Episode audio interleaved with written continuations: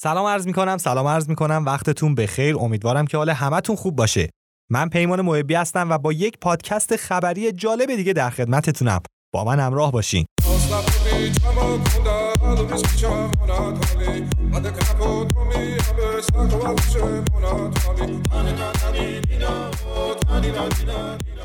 این روزا هر طرف رو که نگاه می‌کنی یک خبر از متاورسه. بنابراین منم تصمیم گرفتم که اولین خبر رو با متاورس شروع کنم. اونم اینه که اولین عروسی توی دنیای متاورس برگزار شد. یه زوج آمریکایی روز شنبه توی دیسنترال لند مراسم عروسی گرفتن و توی این مهمونی 2000 نفر شرکت کردند مراسم این زوج با حضور مقام قضایی دیوان عالی آریزونا و در ملک مجازی گروه حقوقی روز برگزار شد. این عروسی اولین عروسی مبتنی بر بلاکچین توی جهانه البته این عروسی خیلی هم بدون اشکال برگزار نشد چون دیسنترالند به خاطر تعداد مهمونهای زیاد به مشکل خورد و بعضی از افراد امکان مشاهده عروس و داماد رو نداشتند.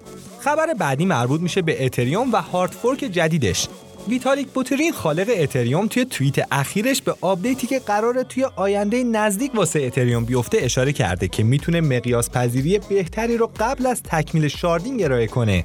طبق گزارش ماه ژانویه جی پی مورگان آخرین مرحله sharding برای مقیاس پذیری شبکه اتریوم خیلی حیاتیه. برای همین انتظار داریم این آپدیت توی همین سال جاری اتفاق بیفته قسمت خوب این اتفاق هم اینجاست که اگر این آپدیت انجام بشه باعث میشه هزینه شبکه اتریوم خیلی کم بشه.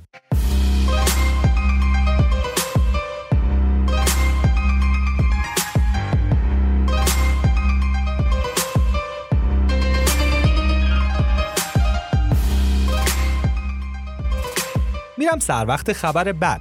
روسیه تصمیم داره کریپتو رو به عنوان نوعی ارز به رسمیت بشناسه.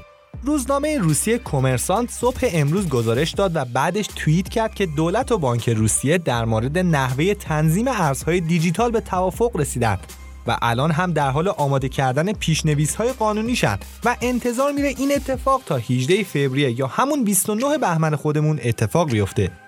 موضوع خبر بعدیمون مربوط میشه به کشور السالوادور چون این کشور کیف پول چیوا رو دوباره راه اندازی کرده و قصد داره 1500 دستگاه خودپرداز بیت کوین تو این کشور راه اندازی کنه. شاید ندونین السالوادور اولین کشوری بوده که بیت کوین رو به عنوان یک مناقصه قانونی پذیرفته و حالا قصد داره کیف پول داخلی چیوا رو مجددا راه اندازی کنه تا چالش های موجود توی انتقال بیت کوین رو به صورت محلی حلش کنه. انتظار میره با این کار تراکنش های بیت کوین با کارمزد کم آنی انجام بشه و نگرانی های مربوط به ثبات و مقیاس پذیری هم نداشته باشن. خبر بعدی. می‌دونستیم فقط دارایی بیت کوین شرکت تسلا تا آخر سال 2021 یک ممیز 99 دهم میلیارد دلار بوده؟ شرکت تسلا که بزرگترین تولید کننده خودروهای برقیه روز 18 بهمن تو گزارش سالیانه خودش به بورس اوراق بهادار اعلام کرد که تا آخر سال 2021 یک ممیز 99 دهم میلیارد دلار بیت کوین داشته این شرکت مبلغ 1.5 میلیارد دلار از اون مقدار رو در سه ماهه اول سال 2021 خریده و فقط با فروش بخش کوچیکی از اون توی ماه مارس 128 میلیون دلار سود کرده.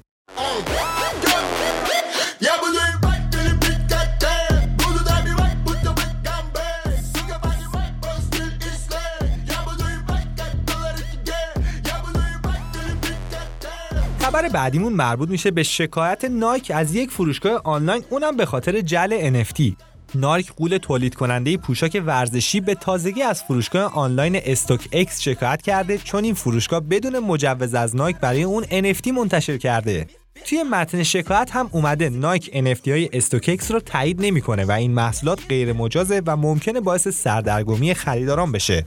اما موضوع آخرین خبرمون مربوط میشه به کشور عربستان. شاهزاده سعودی ریمل فیصل اولین مجموعه NFT خودش رو به اسم مکه و مدینه تو بازار اوپنسی و همچنین یک گالری هنری توی متاورس را اندازی کرده. با توجه به پستی که این شاهزاده خانم سعودی توی حساب اینستاگرامش منتشر کرده، راه اندازی این مجموعه NFT آغاز فصل جدیدی توی زندگی هنری اونه. اینم اخبار مهم هفته‌ای که گذشت. ممنون که با من همراه بودین.